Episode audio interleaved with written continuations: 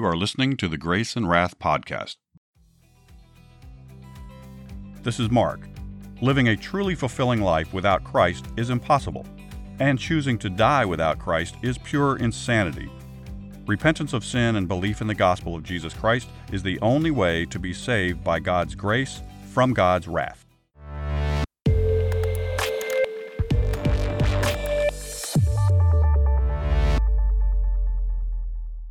Welcome, brothers and sisters. This is Mark here with another Bible story told in chronological order, followed by some commentary and discussions about witnessing and sharing the gospel of Jesus with our community.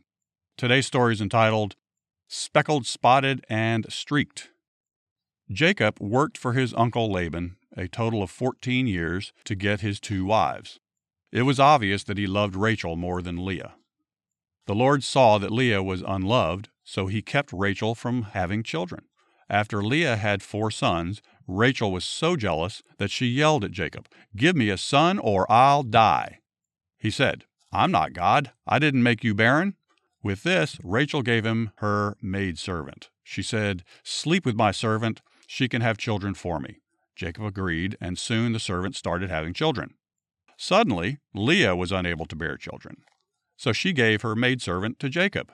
Soon, with three women, Jacob had ten sons and one daughter. At that point, God allowed Rachel to give birth to a son. She called him Joseph. He was the eleventh son. At this point, Jacob went to Laban and said, I want to return to my home. Give me the freedom to take my wives and children and go. Laban said, Oh, Jacob, be kind to me and don't leave. I've learned that the Lord has blessed me because of you. I'll pay you whatever you want. Jacob said, You don't have to pay me anything. Instead, allow me to build up my wealth by keeping a part of the flock. I'll oversee your flocks, but I'll keep all the goats and sheep that are born speckled, spotted, or streaked. I'll keep the rest. In this way, you'll know if I'm stealing from you. Simply check my flocks and see if they all have the right markings on them.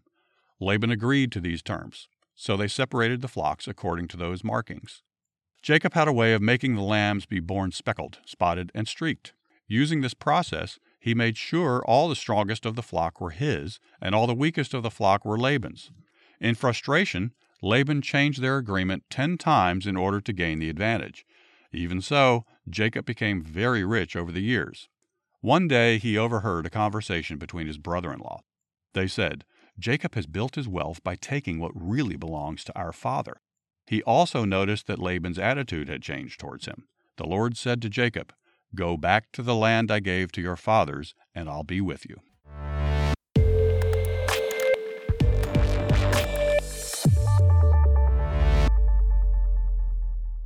All right, here we have another juicy story from the early Bible folks.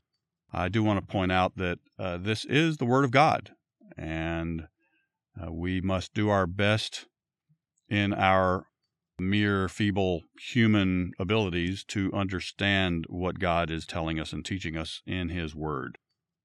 While these stories can seem outlandish and the circumstances crazy, it is God's Word. So, about His Word, in this particular story, uh, one of the things that, that happens is in verse chapter 30, verse 1. I'll read that to you. It says, Now when Rachel saw that she bore Jacob no children, Rachel envied her sister and said to Jacob, Give me children, or else I die. All right, I'm going to quote Charles Spurgeon here first. You all desire to glorify Christ by becoming soul winners. I hope you do. And be it remembered that other things being equal, he is the fittest in God's hand to win souls who pities souls most.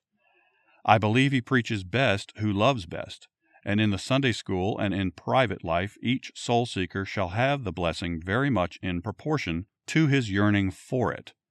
Paul becomes a savior of many because his heart's desire and prayer to God is that they may be saved. If you can live without souls being converted, you shall live without their being converted.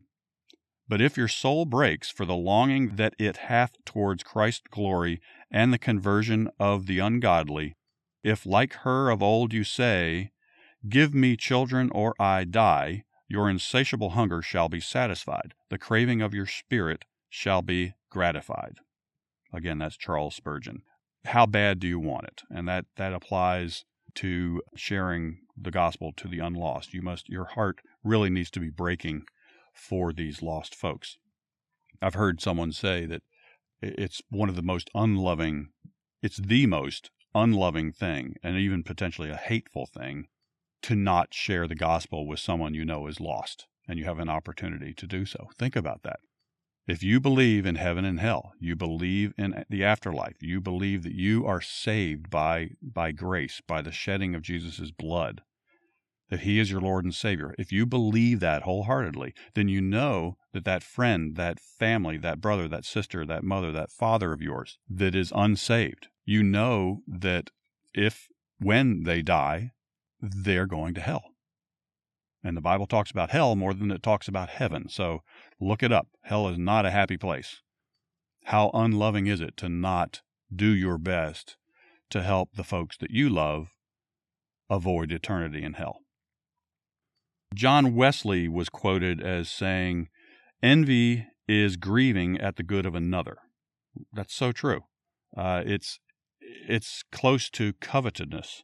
If you're coveting something, you're envying it. And that happens to be the 10th commandment Thou shalt not covet.